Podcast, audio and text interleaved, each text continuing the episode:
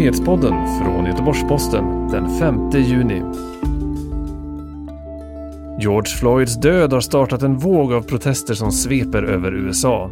Demonstrationerna har stundtals varit våldsamma och polisen har svarat hårt på många håll. Kan George Floyds död bli katalysatorn för verklig förändring i USA? Vi ska prata mer om det strax, men först tre av dagens viktigaste nyheter. Vi börjar med en lägesuppdatering av coronapandemin. Det finns nu cirka 6,6 miljoner bekräftade fall i världen och 392 000 personer har avlidit i covid-19. I Sverige har antalet bekräftade fall nu nått upp till 42 939, vilket innebär att 1056 nya fall har rapporterats in det senaste dygnet. Man kan se en tydlig uppgång bland allmänheten enligt Sara Byfors vid Folkhälsomyndigheten, vilket man tror beror på att man testar betydligt fler inom öppenvården nu. I Västra Götaland har man hittills testat 10 000 personer den här veckan, vilket också syns i regionens smittostatistik. Den stora ökningen speglas dock inte i antalet som läggs in på sjukhus eller vårdas på intensivvårdsavdelningar. Den kurvan ligger ganska stabil. 295 patienter vårdas i dagsläget med respirator på landets intensivvårdsavdelningar med covid-19 och antalet avlidna i Sverige är nu 4 639, vilket är 77 fler än den senast bekräftade siffran från igår. Den man som skadades i en hissolycka i köpcentrat Nordstan i Göteborg förra veckan har dött av sina skador. Han dog på torsdagen efter att ha vårdats för svåra skador, det uppger hissföretaget i ett pressmeddelande. Den avlidne mannen fördes med ambulans till sjukhus på torsdags eftermiddagen förra veckan efter att han blivit klämd i en hiss. Polisen utreder händelsen som en arbetsplatsolycka och även företaget genomför en intern utredning. Med anledning av det vill man ännu inte lämna några kommentarer. Från och med mitten av juni är det fritt fram för alla utan symptom på covid-19 att åka runt i Sverige. Men när det gäller resandet utanför landets gränser ligger den tidigare rekommendationen från Utrikesdepartementet om att inte resa innan den 15 juli fast. Trots att många länder i världen nu öppnar för turister. Men beslutet kan komma att hävas innan den 15 juli, enligt utrikesminister Ann Linde. Till TT säger hon att regeringen följer utvecklingen noga och att det kan ändras om de gör en annan bedömning. Men som det ser ut idag så ligger avrådan fast. SAS kommer dock att börja flyga till destinationer kring Medelhavet i slutet av juni, trots UDs avrådan. Ann Linde säger att ansvaret ligger på den enskilde resenären då det är en avrådan mot resor och inte ett förbud. Reser man kan man dock inte räkna med Utrikesdepartementets hjälp om någonting skulle hända på resan.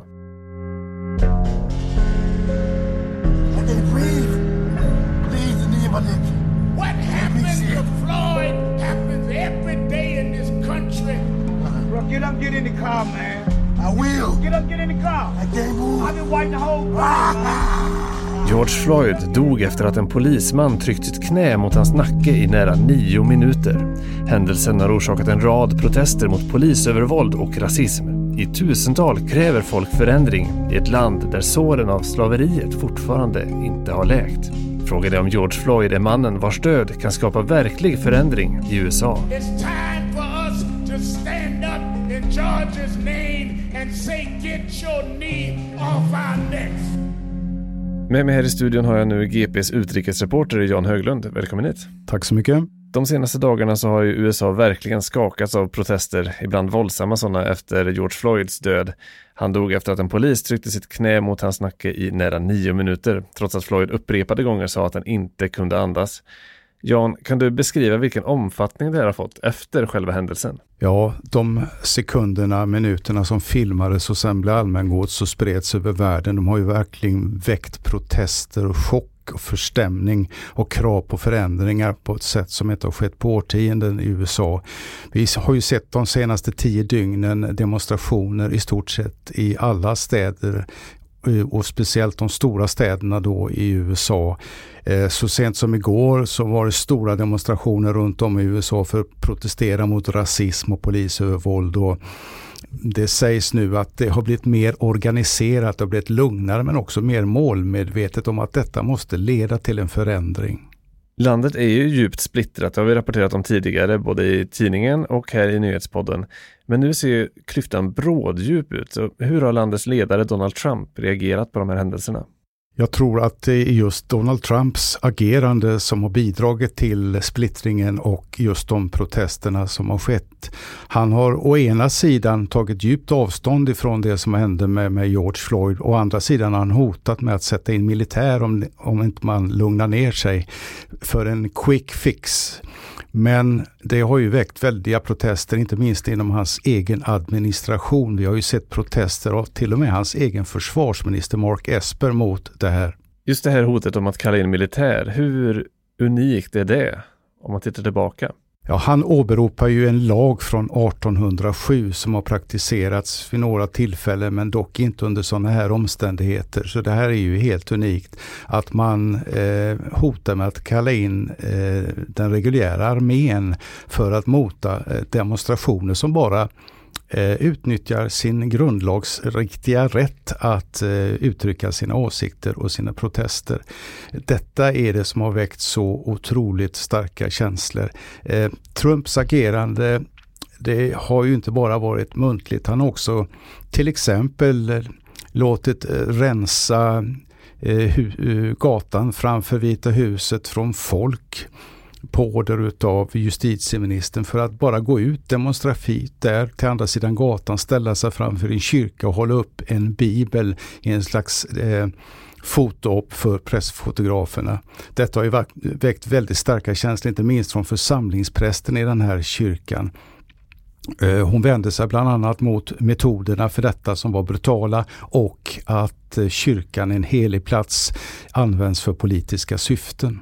Varför gör han det? Varför går han just till den här kyrkan för att eh, visa upp sig där? Man ska komma ihåg att eh, mot bakgrund av den covid-19-kris som har försatt eh, eh, hela landet i den djupaste situationen sedan kanske depressionens dagar och förvandlat Trumps stora fördelar, det vill säga en god ekonomi, liten arbetslöshet, är det rakt motsatta nu med bara månader kvar till omvalet i november. Det är en prekär situation och han måste ju appellera med både känslor och gester eh, för att nå sina kärnväljare som är helt avgörande. Det är ofta den kristna högen, det med traditionella värderingar och Bibeln och kyrkor har en stark symbolik i de kretsarna och det är det han naturligtvis spelar på. Du nämnde också att han hade fått motstånd från eh, arméföreträdare till exempel. Hur anmärkningsvärt är det att de går emot presidentens vilja på det viset?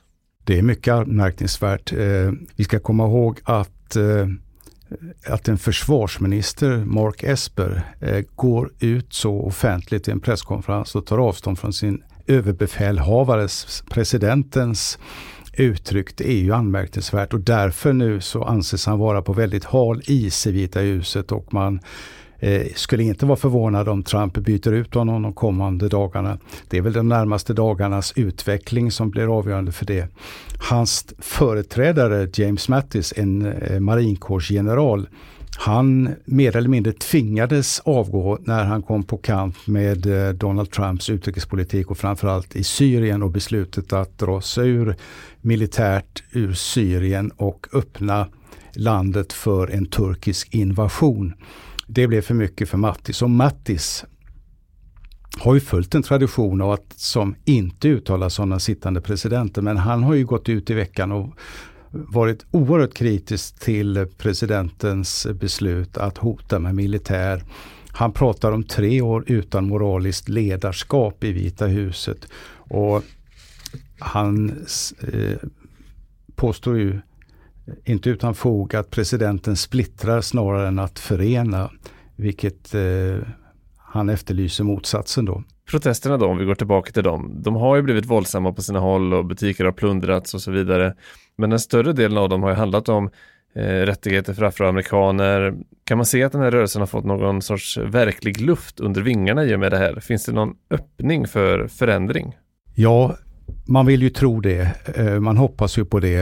Eh, det har ju hänt för att de här stora såren som är oläkta i amerikanska samhället eh, väcker väldigt starka känslor vid enskilda incidenter och händelser. Vi har ju sett det historiskt och vi har sett det på senare år. Men att en sån här händelse får sådana enorma dimensioner och väcker sån folklig vrede eh, med krav på förändringar både vad gäller hur eh, eh rasism eh, finns kvar i samhället, smygrasism, öppen rasism och eh, särbehandling och polisövervåld mot särskilt då afroamerikaner. Det här är frågor som nu ställs på sin spets och vi ser ju nu vad som verkar vara en massrörelse och vi ska också komma ihåg att det, amerikanerna står inte ensamma i det här. De har en stor del av världen bakom sig. Vi har sett hur europeiska ledare som Boris Johnson och Angela Merkel uttalar sin, eh, sitt stöd för de protesterna som sker och sin förfäran över det öde som George Floyd mötte. Eh, så därför kan vi då hoppas kanske att den här frågan lever längre än vanligt och att det också leder till förändringar. Men tyvärr får vi nog inte vara alltför optimistiska. Det är många hinder kvar innan det är ett samhälle som kan säga att vi är botade från rasism.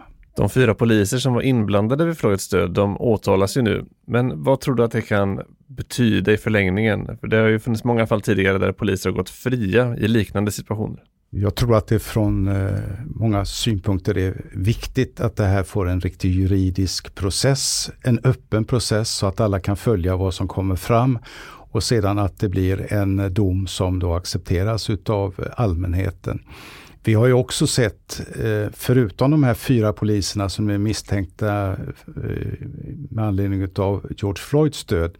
Vi har ju sett videos de sista dagarna på händelser på andra håll i USA eh, som illustrerar polisövervåld mot enskilda människor och som har fördömts av politiker som till exempel eh, delstaten New Yorks eh, guvernör Cuomo eh, och av andra också.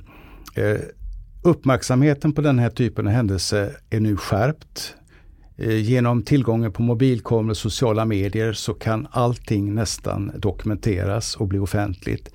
Och pressen på myndigheterna, på politikerna att eh, genomföra förändringar, den har ökat eh, genom den här händelsen. Och det är ju typiskt att det är en tragisk händelse som i så fall föregår någonting positivt i samhället. Det är ju val som vi har sagt i år igen. Och med tanke på pandemin så har det redan blivit en mycket ovanlig valrörelse. Nu har Joe Biden, den demokratiska kandidaten, efter viss väntan också uttalat sig om protesterna till stöd för dem. Hur tror du att det här kommer påverka vägen fram till valet och kanske även själva valresultatet? Det är ju naturligtvis väldigt svårt att säga, men klockan tickar. Eh, eh, och den går, tickar väldigt fort. USA är ju inne i en situation som världen i övrigt fast där är dimensionerna större. Det vill säga man har en eh, mycket högt antal döda, flest i världen. Man har en gigantisk mängd människor som är smittade. Man har ett samhälle som är nedstängt. Man har en arbetslöshet nu som närmar sig eh, 20 procent. Det är alltså hemska svarta tal. För USA handlar det ju precis samma sätt som Europa och Sverige. att, att så snabbt som möjligt försöka gå tillbaka till någon normalitet och det är väl först då man kan tala om en normal valrörelse igen fast riktigt normal blir den ju aldrig för att Covid-19 och hur den har hanterats kommer ju onekligen att bli en väldigt stor fråga och kanske en avgörande fråga när människorna går till val i november. Tack så mycket Jan för att du kom hit och berättade om det här. Tack så mycket. Du har lyssnat på Nyhetspodden som sammanställdes 15.30. Jag heter Andreas Granat och vi hörs igen nästa vecka.